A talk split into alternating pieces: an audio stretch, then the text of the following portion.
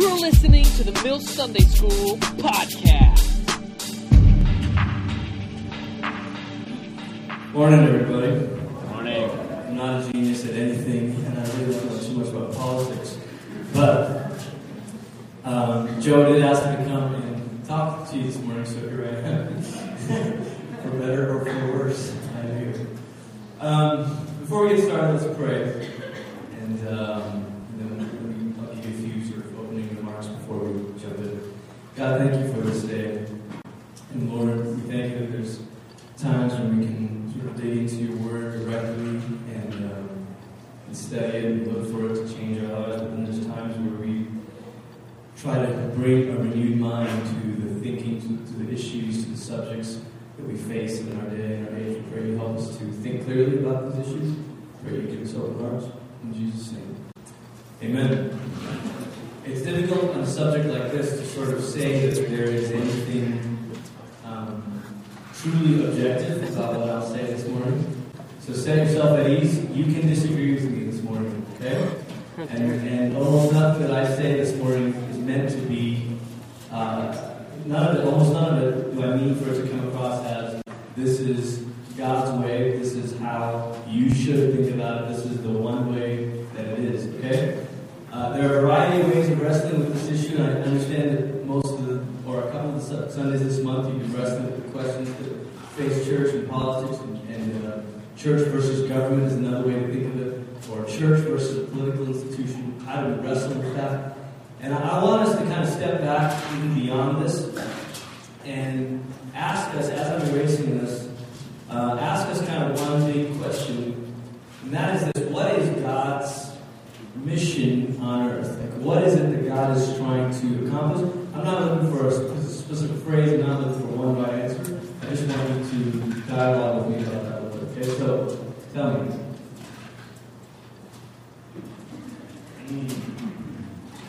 God's mission on earth.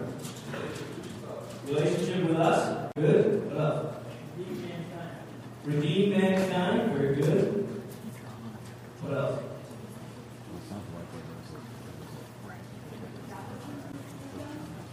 Establishing his kingdom. Okay, what does that mean? What is his kingdom? What is the kingdom of God?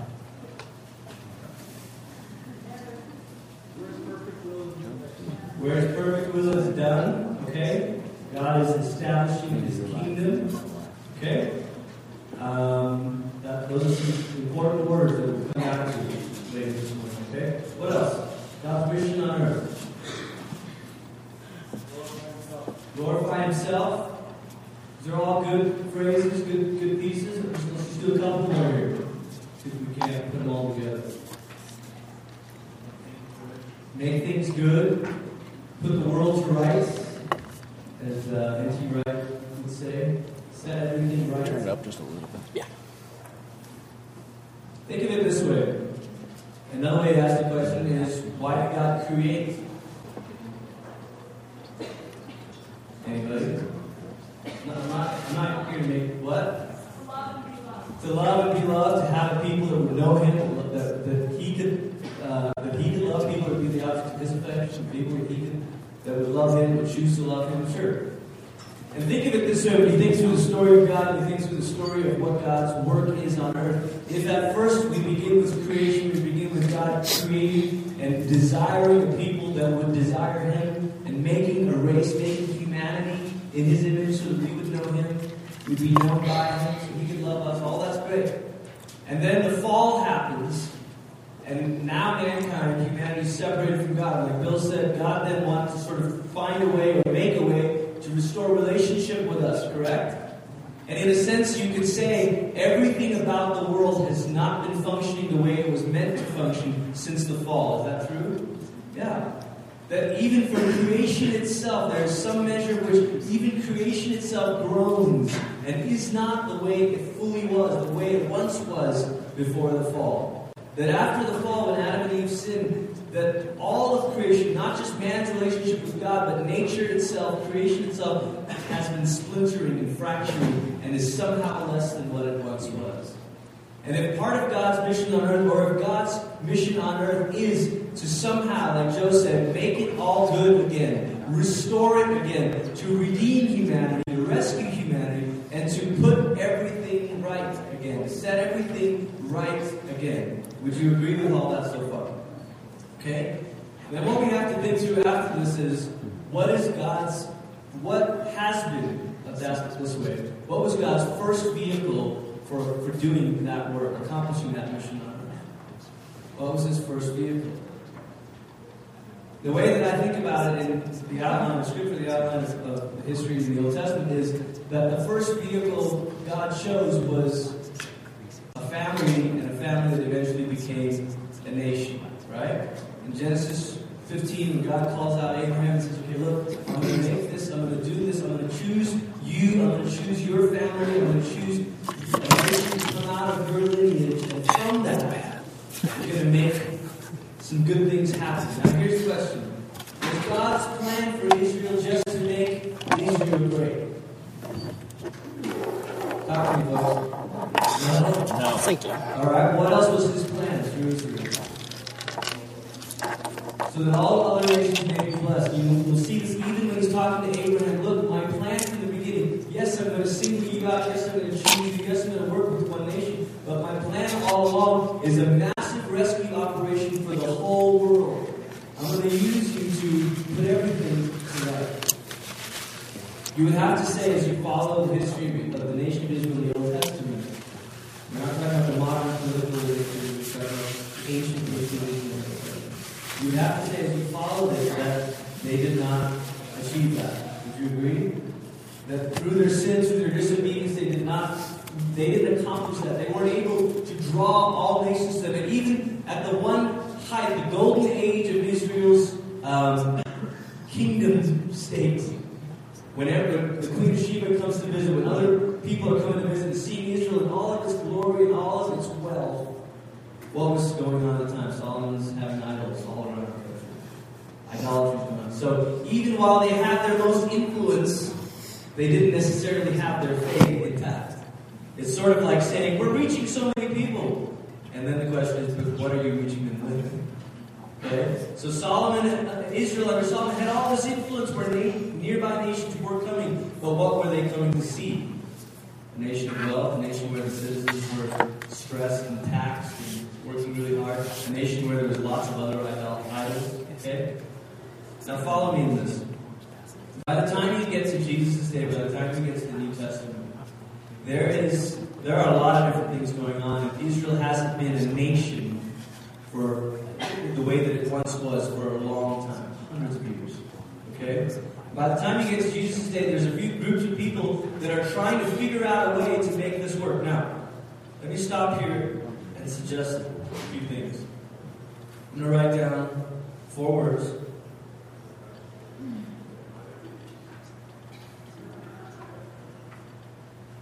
If you've ever read through the Old Testament books of Leviticus, some of Numbers, maybe some of Deuteronomy, you'll know that there, you'll notice that there's a lot of laws, lots of rules. And in one sense, you can test this and maybe add to this, but in one sense, you could say that every one of the laws that God gave Israel as a nation were to help keep society or make them, keep them safe, orderly, free, and godly. Think about there's some laws. Uh, I think it's in Leviticus where it talks about if you have a roof on your house, you need to build a wall around your roof. Now that doesn't make sense to us, but think about flat roofs and you need to build sort of a wall around your flat roof so if anyone's working on your roof that they won't fall over and die. You know, so there's some laws that are simply there to keep people safe. There are laws there that are help, to help keep society orderly. You know, there's laws about how to uh, go to the bathroom outside the camp. You know, that doesn't make sense to us, but when you don't have running water and indoor plumbing, you would be grateful if people the bathroom outside the camp. You know, not upstream in the river. You know, just saying. So, so there's there's lots of laws about about the order of it, about which tribes could settle in which area of the country, and which was their inheritance, and all this all this stuff. There's designations to help keep Israel orderly. Thirdly, there's laws that help keep them free. You know, one of the reasons, I mean, there's a lot of reasons for why God told Israel not to intermarry with other nations. But one of the main reasons for it is if they ever got so diluted in terms of their race. This was back in the day when uh, you could get overtaken by another sort of tribal nation state. And part of God's plan for keeping them free was to keep their race intact. Okay? It's a very different world than obviously what we live in. And then, of course, there are laws that were simply about keeping Israel godly. You think about a law like thou shalt not kill. Thou shalt not kill helps keep society safe, doesn't it? Sure. It helps keep society orderly, absolutely helps keep society free, no doubt about it. But there are other laws, but it also is part of being godly, but there are other laws that you have to say, you know what, I'm not sure where it falls under safe, free, orderly, and all that, but this one, it sort of has to do specifically with keeping men godly. These would be the kinds of laws that have to do with sacrifices, animal sacrifices, sacrifices that you had to offer if you were a sinner or if you, needed God's forgiveness or something. And so, you, if you think about it, you might be able to f- break down almost every law in the Old Testament to, to Israel into one of these four categories. Now, keep in mind, I want you to think of this word right here. Let's write it in red. This is the laws of nation state. A geopolitical entity. It's a it's a it's its own body. The laws of the nation state. At this time, for the, for the majority of the Old Testament, what is God's primary vehicle for getting His work done on earth? It was Israel, which was a nation state. Am I right? Yes. So you might say that the kingdom of God was advanced in the Old Testament through an actual political nation. Correct? Right. Now, what happens by the time you get to Jesus' day is you have a bunch of different groups. You have Israel there as kind of a nation, but they're not. They have a puppet king named Herod. He's kind of in charge. You know, some of the Jews, a lot of the devout Jews, don't really respect Herod. A number of different reasons. But you really, you also have Rome, who's really in charge. It's the Roman Empire, and so you have these little factions, these little groups of people that are trying to find It's 'cause you poured ways water on the to bring the kingdom. I want you to pay attention to this. They're trying to find ways to bring the kingdom. So, one group you have is called Zealots. They were the ones who were fanatics. I mean, these guys would just go kill people because they wanted to overthrow the Romans. These guys wanted Israel to be back to its political dominance. Okay? Zealots. The name is sort of self explanatory. The way of the zealot was the way of power, the way of murder, the way of force, the way of takeover, the way of let's get back in charge again. And they have a nice proud history of things that they did to other pagan rulers. And then you have the Pharisees, and the way of the Pharisees would be, you know, we don't really care as much about political rule. We don't necessarily want to overthrow Herod. But what we'd like to do is give the law the most importance. We'd like to follow everything that we can follow about the law, and then some. And we'll add stuff to it. So theirs was the way of legalism. Now, a very interesting thing happened when Jesus showed up. Because every Jew in Jesus' day was expecting a Messiah that would come and restore a nation state, specifically Israel, back to the place where it had laws that made everybody safe, and everybody orderly, and everybody free, and everybody godly, and it would be a new golden age of Israel, just like it was under David and Solomon. Jesus comes along and he says, True, I am a king, but I'm also a suffering servant. And this is where most Jews kind of got lost in Jesus' day. Because there were a few prophecies, particularly in the book of Isaiah. One that spoke of Messiah being a king in this, this glorious new age of Israel, the nation. And then you had prophecies about God having, sending a servant of his that would suffer and, and go through a bunch of, endure a bunch of pain. But they, uh, most Jews didn't think it was about the same person. And then Jesus comes in and says, Hi, I'm the king. I'm the Messiah, but I'm also a suffering servant. And they thought, no way. This is why when Jesus died on the cross, many, many Jews, this is why Paul writes, the cross was a stumbling block, a stone of offense. Because they could not conceive a Messiah being someone who would be killed at the hands of another political ruler. Why? Because for them, kingdom had always been advanced through power and through a nation. Does that make sense? Think about it. For them, kingdom was always advanced through power and through nation, through a powerful ruler of a nation. And Jesus comes along and does nothing to overthrow the powerful pagan ruler of his day. He does nothing to establish himself as a powerful ruler. Instead, lays down his life and gets killed. And all of a sudden, these Jewish followers of Jesus are thinking, something is wrong here. Something's different. How is God going to advance kingdom? We're familiar with kingdom. We understand kingdom. God wants to build his kingdom on earth. That therefore, and for them, it, it always meant if God was going to advance kingdom, it meant a nation. Their nation was going to be powerful again. Their nation was going to have a powerful ruler again. Hold these words in your mind: power and nation. That the way of advancing kingdom in their minds was power and nation, their nation. And Jesus comes along, and I think suggests something different. It's almost as if he takes these three things and says, you know what? Let Caesar do that. Let the nation, the empire that you're living under, let them take care of laws that make society safe, orderly, and free. I've got a new way to make men godly. And this is where you see Jesus all of a sudden saying, Look, you heard it was said, you heard that it was said, don't murder. I say you don't even hate. You heard, don't commit adultery. I say you don't even look on a person with lust. And all of a sudden, and then, and then here's Jesus paying taxes to Caesar. Give to Caesar what is Caesar's, give to God what is God's. And I wonder if Jesus was kind of su- suggesting, look, the era of the kingdom being advanced through a nation and a ruler and power is officially over. The era of the kingdom being advanced through nation, ruler, power is all over. There's a new way that the kingdom will advance. A better way. The way that all of history actually has been foreshadowing and leading up to until this moment. And all, all of a sudden he says, it's almost, we kind of see this thing in the New Testament where, you know, even Paul, when he's writing his letter to the Romans, saying, look, you know, pray for those in government, everyone who bears the sword bears it for a reason. In other words, let them do their thing to keep society safe, orderly, and free. God, this is still under the realm of government, but this is no longer under the realm of government. Does this make sense? We want these four things. We want, in Israel, a Jew that, had, that was familiar with Israel's history would have known, look, look, we want a society that is safe and orderly and free and godly. But it used to be that all of that was the domain of government. And now only these are the domain of government. And this is the domain of a new entity altogether that Jesus introduced called church. Now that's significant.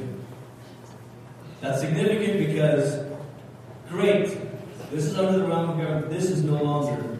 The, the mission of making men and women godly is no longer under the realm of government as it was under Israel. It's now under the realm of the church.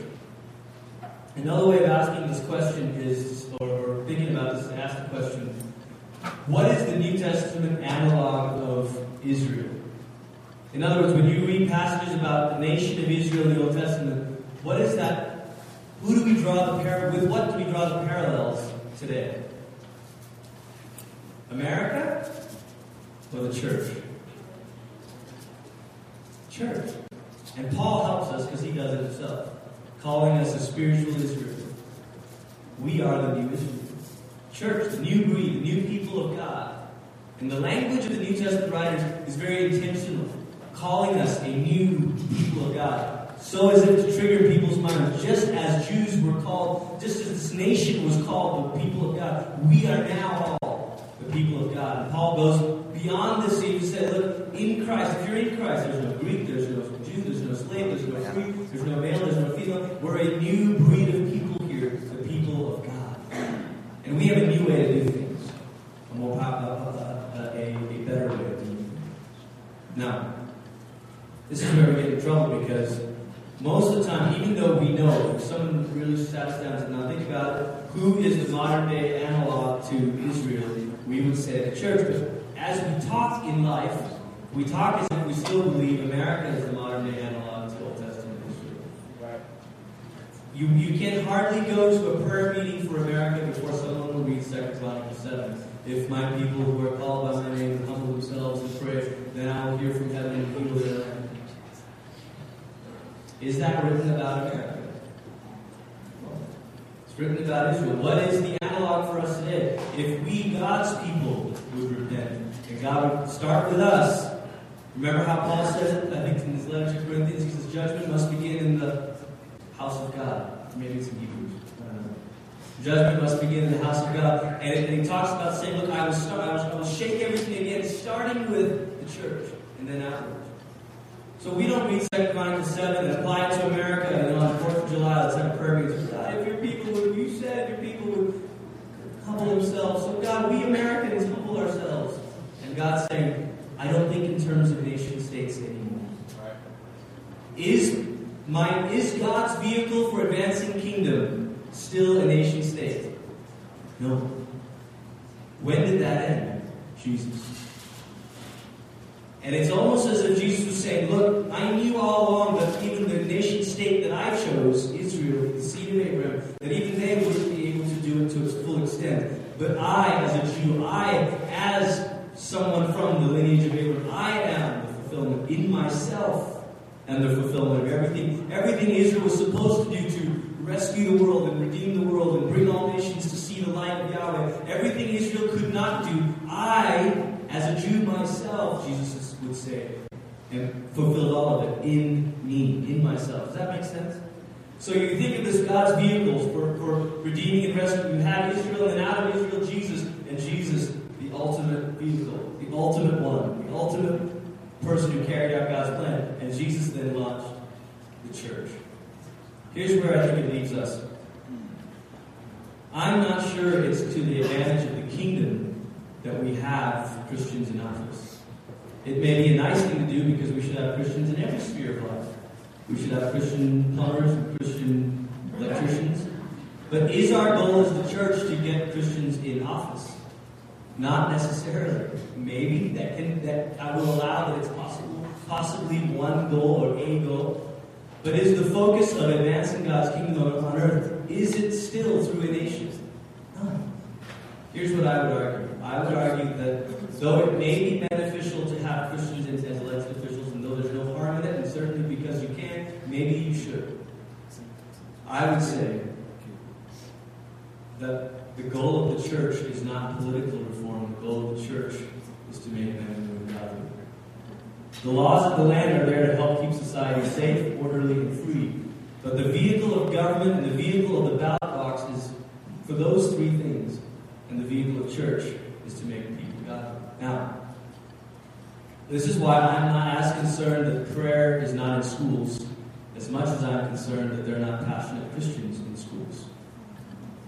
It doesn't matter if we change legislation so we can put prayer back in schools, but we need our God carrying, God presence carrying believers in schools. The power is not in the legislation, the power is in the people of God, the new people God. And every time Christians reach for the vehicle of government, I would suggest that we're choosing the lesser vehicle. That God has, when Jesus came, he was saying to his church, to Peter, to the disciples, guys, you know, they asked him right before he says that, is it at this time that you will restore the kingdom to Israel? Remember, notice the way they word the question. Is it at this time that you will restore kingdom to a nation? Is it at this time that you're going to advance kingdom through our nation again? And Jesus says, it's not for you, know. I mean, maybe Jesus was thinking, oh gosh, we still don't get it. And then he says, but wait, you're going to receive power from on high to be my witnesses. We all know what happens next. That's the upper room experience, the experience of the Holy Spirit. And they go out from there and they start preaching and converting and changing people. Not because a kingdom came back to a nation, but because a kingdom came through the new people of God. Kingdom coexists with nations. The kingdom doesn't advance through one nation. I'll say it again kingdom coexists with nations. The kingdom does not advance through a nation. We don't need God in the White House. We don't need God in America, so to speak, through legislature and elected officials. We need God through the church in America. We are it. I don't know if that depresses you or cheers you up, but you're the answer. You're the rescue plan. You're God's rescue plan on earth. And if Christians think that what that means is we have to devote ourselves to changing, rocking the vote, that's fine. That's fine. But if that's the sum of our efforts, is about getting Christians to rock the vote, we're missing it. Your duties as church, as the new people of God, don't end at the ballot box. That's one tiny, tiny facet of it. The larger piece of it is the work that we have, what Paul calls the ministry of reconciliation. That's our role. That's our purpose. Our purpose is to announce the good news that the King that we've been waiting for, that all creation has been groaning for, hoping, waiting for, yearning for, the King has come, and his kingdom has arrived. And one day it will come in its fullness, and one day it will take over everything else, and all the kingdoms of this world will become the kingdoms of our Lord, as the language is in the book of Revelation. One day it'll come in its fullness, but until then, we work to advance kingdom how? Here again, I think we find ourselves reaching for the way of power so easily. I want to highlight in your minds how twisted, how imperfect, how frail the vehicle of power is. Every time we think about influence or changing culture, we always think, we tend to always think in terms of power. What can I do to gain the power to change this? Well, I know we'll make a law. We'll make an amendment. We'll do we'll. And we, we always reach for the vehicle of power. In a sense, you could say that all the temptations of Christ in the wilderness, when Satan tempted him while he was fasting, were all temptations to use power to establish his messiahship, messiahship his kingship. Think about it. Satan says, Jesus, you're God, right? You're the Son of God. Turn stone to bread. Do something spectacular. Do something amazing. Get power. Use your power to coerce people. Use your power to wow people. And Jesus says, I'm not going to do that. And then he says, Jesus, you're the Son of God. Why don't you jump down from the temple? That's the most public place in the city. Jump down from the temple. It'll, it'll be a dramatic display of power. You'll certainly gain your authority to be Messiah, or your, believability of you being Messiah. You'll get that if you do this. And Jesus says, No, that's the way of power. I don't function in the way of power. The way of Christ is not the way of power. So he says, oh, I'm not doing that. He says, okay, well, well then just worship me, give me some authority, and then I'll give you all the authority that I have. I'll trade you powers. You give me what power you have, I'll give you all the things in the world that I have power over. Jesus I'm not doing that either. I don't need to play this power game. And it's interesting to me that if anybody could have used power to change the world, it was Jesus. And yet, so often, every time he does a miracle, he withdraws.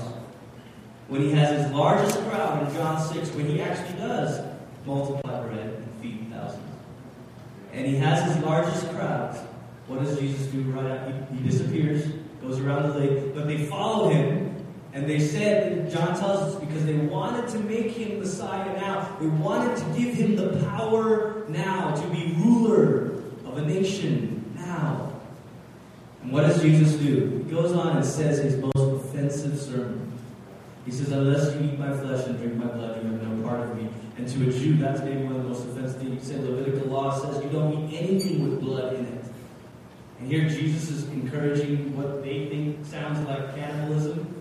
They all leave. And some of the disciples are tempted to leave. Jesus, this is the moment where Jesus turns to Peter and says, Peter, you too?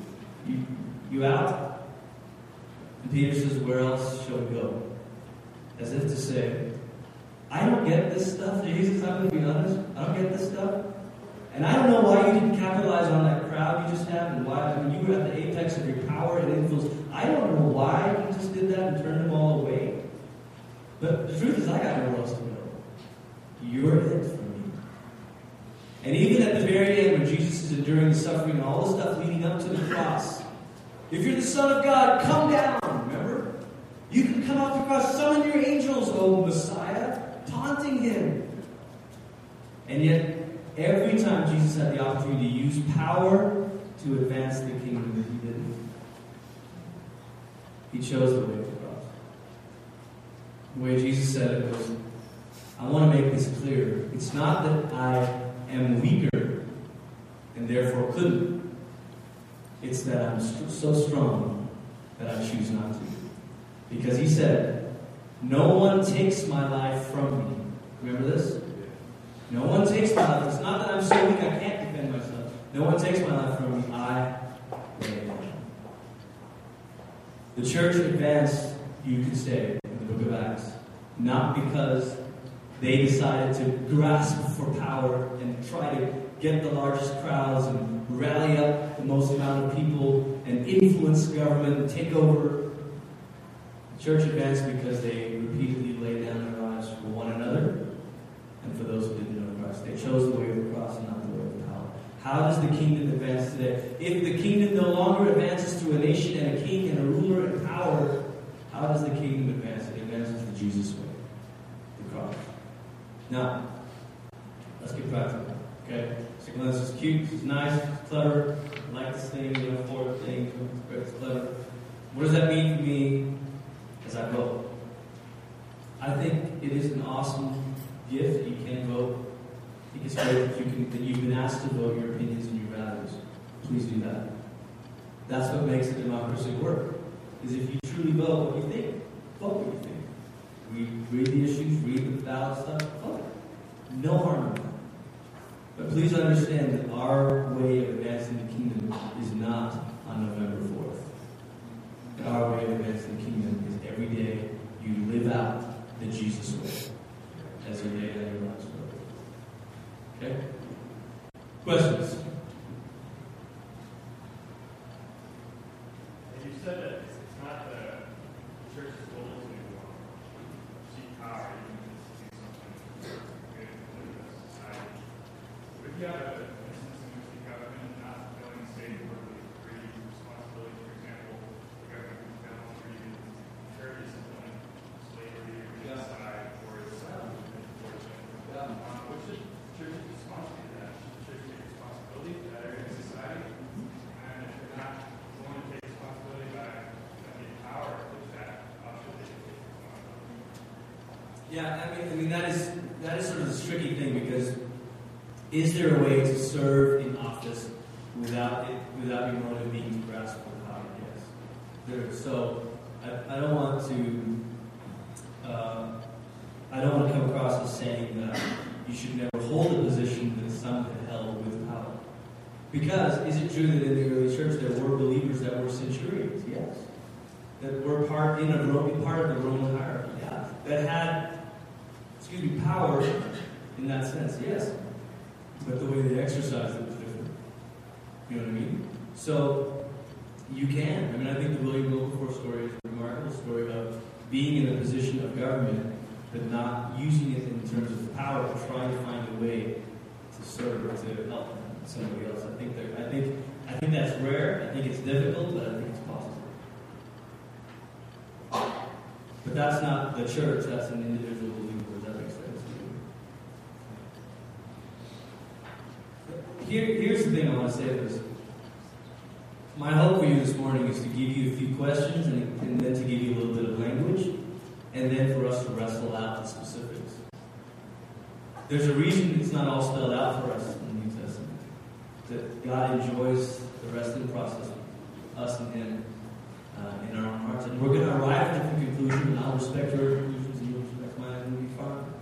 But the, the, day- the place where it's dangerous is where we stop wrestling with these questions or these, or with this language and kind of say, "Harper, this is the way it ought to be, and this is what everybody ought to do, and if you're not trying to advance it this way, then you're, you're I think that's where we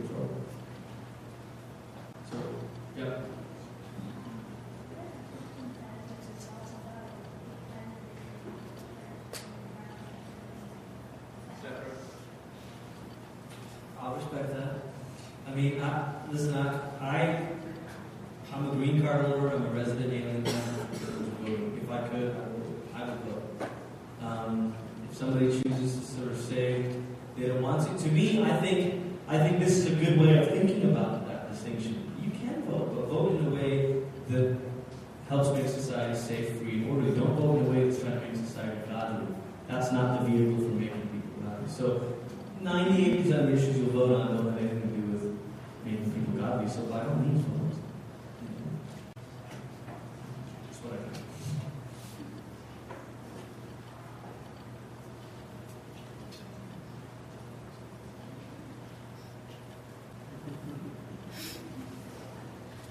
silent because you disagree?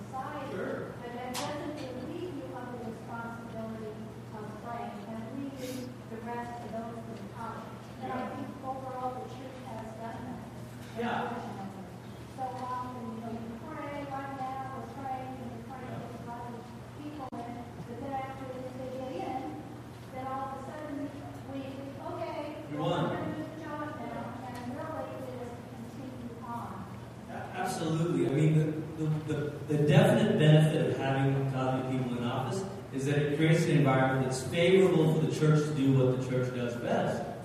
That's great. Listen, if you could choose between living in a society that allows the church to do its work freely versus where you're running for your life every day, I understand we all choose the one where we're allowed to do work, and it's good. But I think that's you're exactly right. I mean, so so we there's a the conditions exist where you know it's favorable for us to do our jobs in church the job has not even begun yet. The work has not even begun. Ha- passing, getting a law passed is not nearly the same thing as having a heart changed and having a heart that believes in Jesus and having a heart that's convicted of sin that repents. And, you know, uh, and I'm not even sure that getting. So that's why I think getting a law changed that can be good. Sure, I mean, in so much it helps keep society safe, orderly, and free. But what I really want to give my life for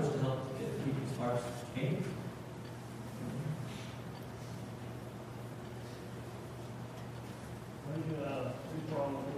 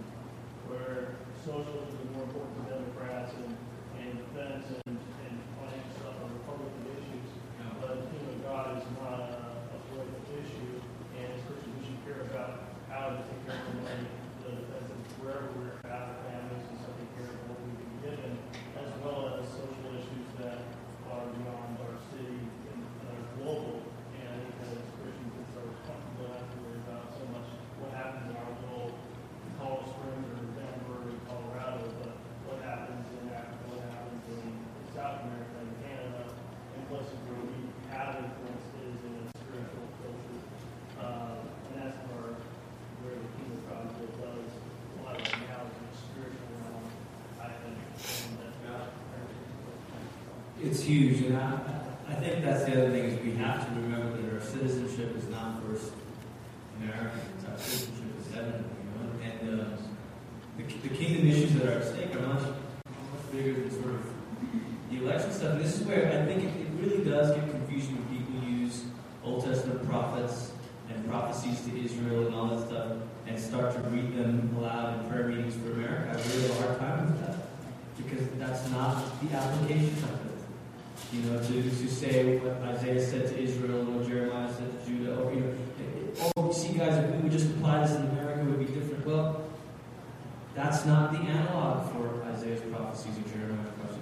the way we read them now is as the church.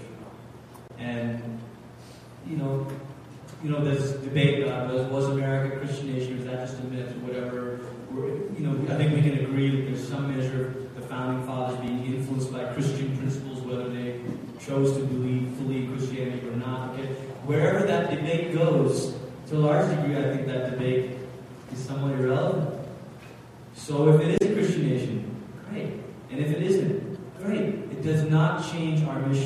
church.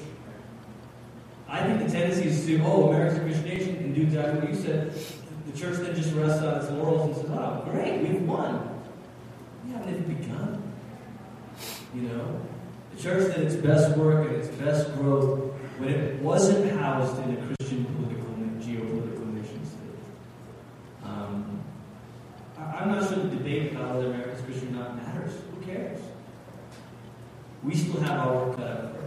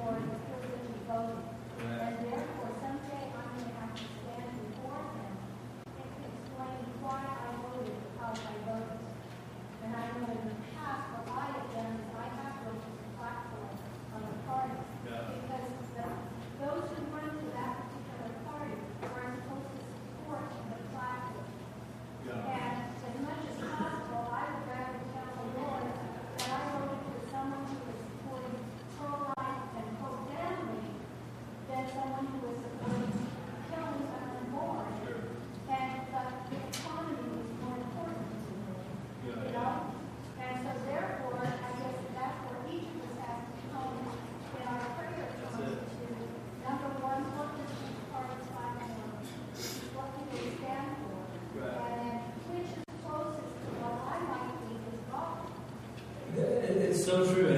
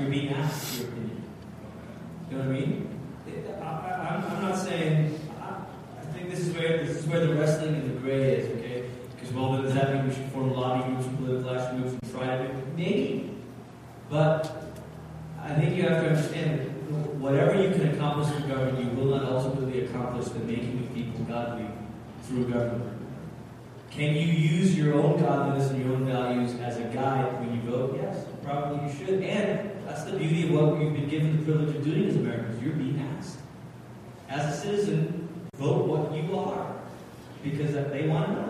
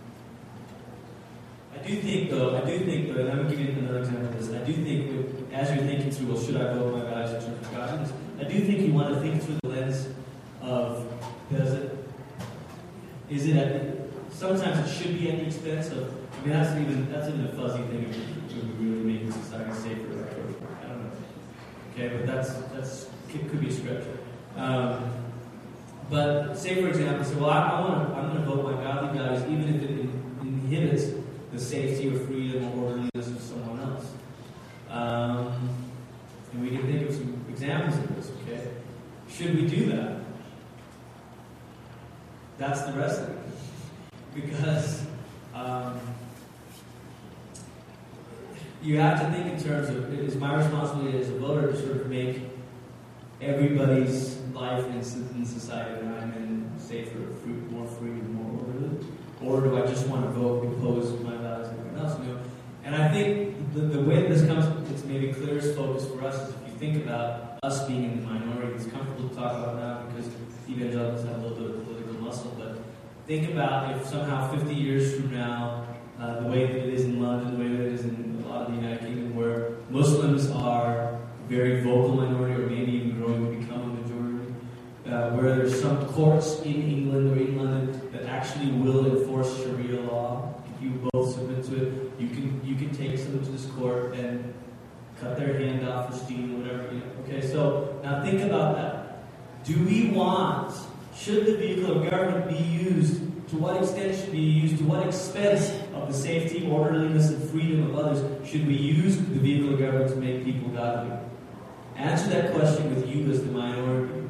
If, if Muslims were 60% of America, would you want them using the ballot box to change laws so that every time a person stole, they would get hand, a hand cut off?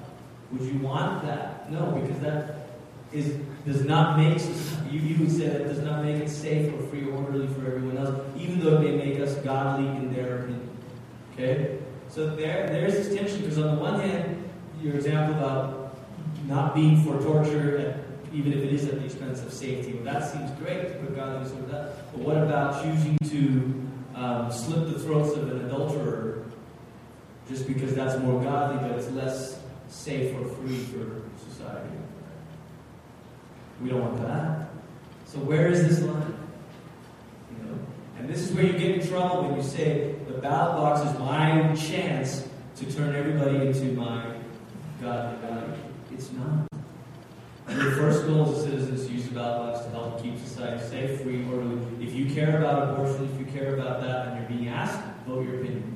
If you care about some other issues, you're not being asked, you're not sure how to do that, find another vehicle through the church in society to bring change, to bring reform.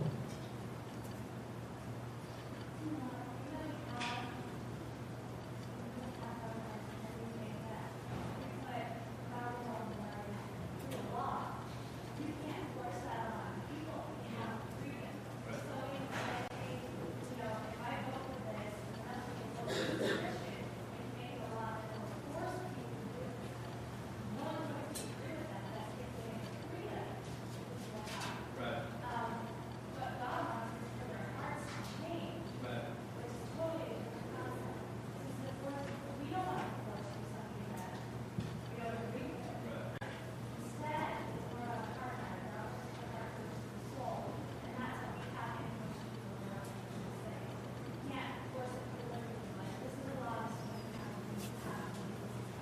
Right.